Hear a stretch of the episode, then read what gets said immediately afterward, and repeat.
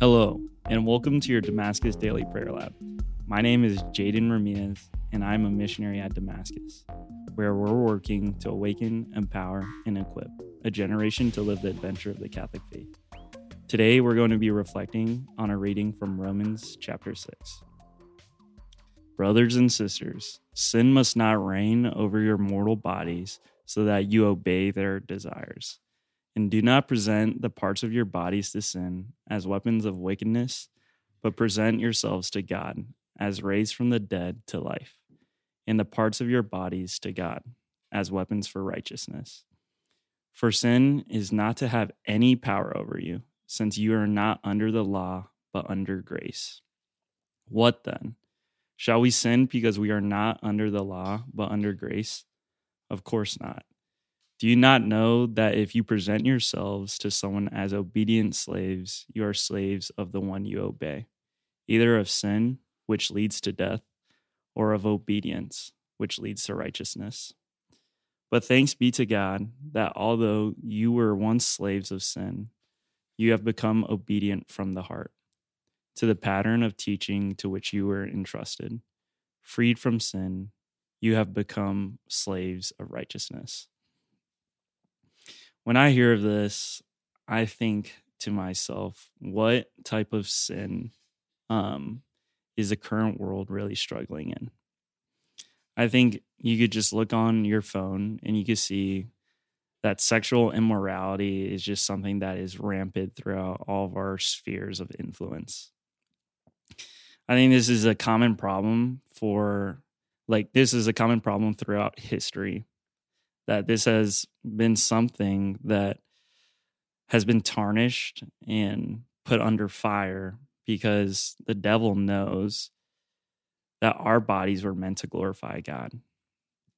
We're not called to be slaves to our bodies, nor are we called to be slaves to sin.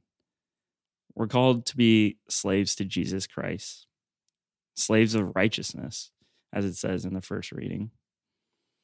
Because when we become obedient to God, we understand that God is in every single aspect in our lives. That God is present in the times where we mourn. God is present in our sufferings. God is present in the times where we need to be comforted. God is present in our temptation. And today, you might feel like you need God's help. You might need the Lord's name because his name actually carries so much power.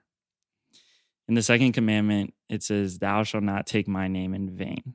You shouldn't take the Lord's name in vain.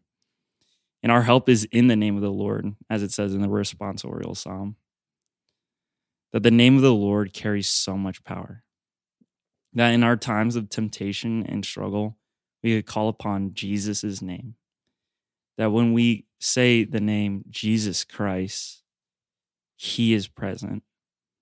Because if a commandment was to not say his name in vain, what's the reverse of that? How powerful will his name be when we call upon it? For example, if you take a relationship with a loved one, maybe a father or a mother or a really close friend, if you call upon their name, they would answer you because they love you. And the same thing is with Jesus. Like he loves us so much and he desires for us to be so free and to live in a life where we don't have to be in darkness, where we can really just be in light. And this is where I've seen God do so much in my life, where I've learned to just call upon his name and be still because I know that God wants me to be still. So our help is in the name of the Lord. Jesus Christ is our Savior. This has been a scripture reflection on Romans chapter 6.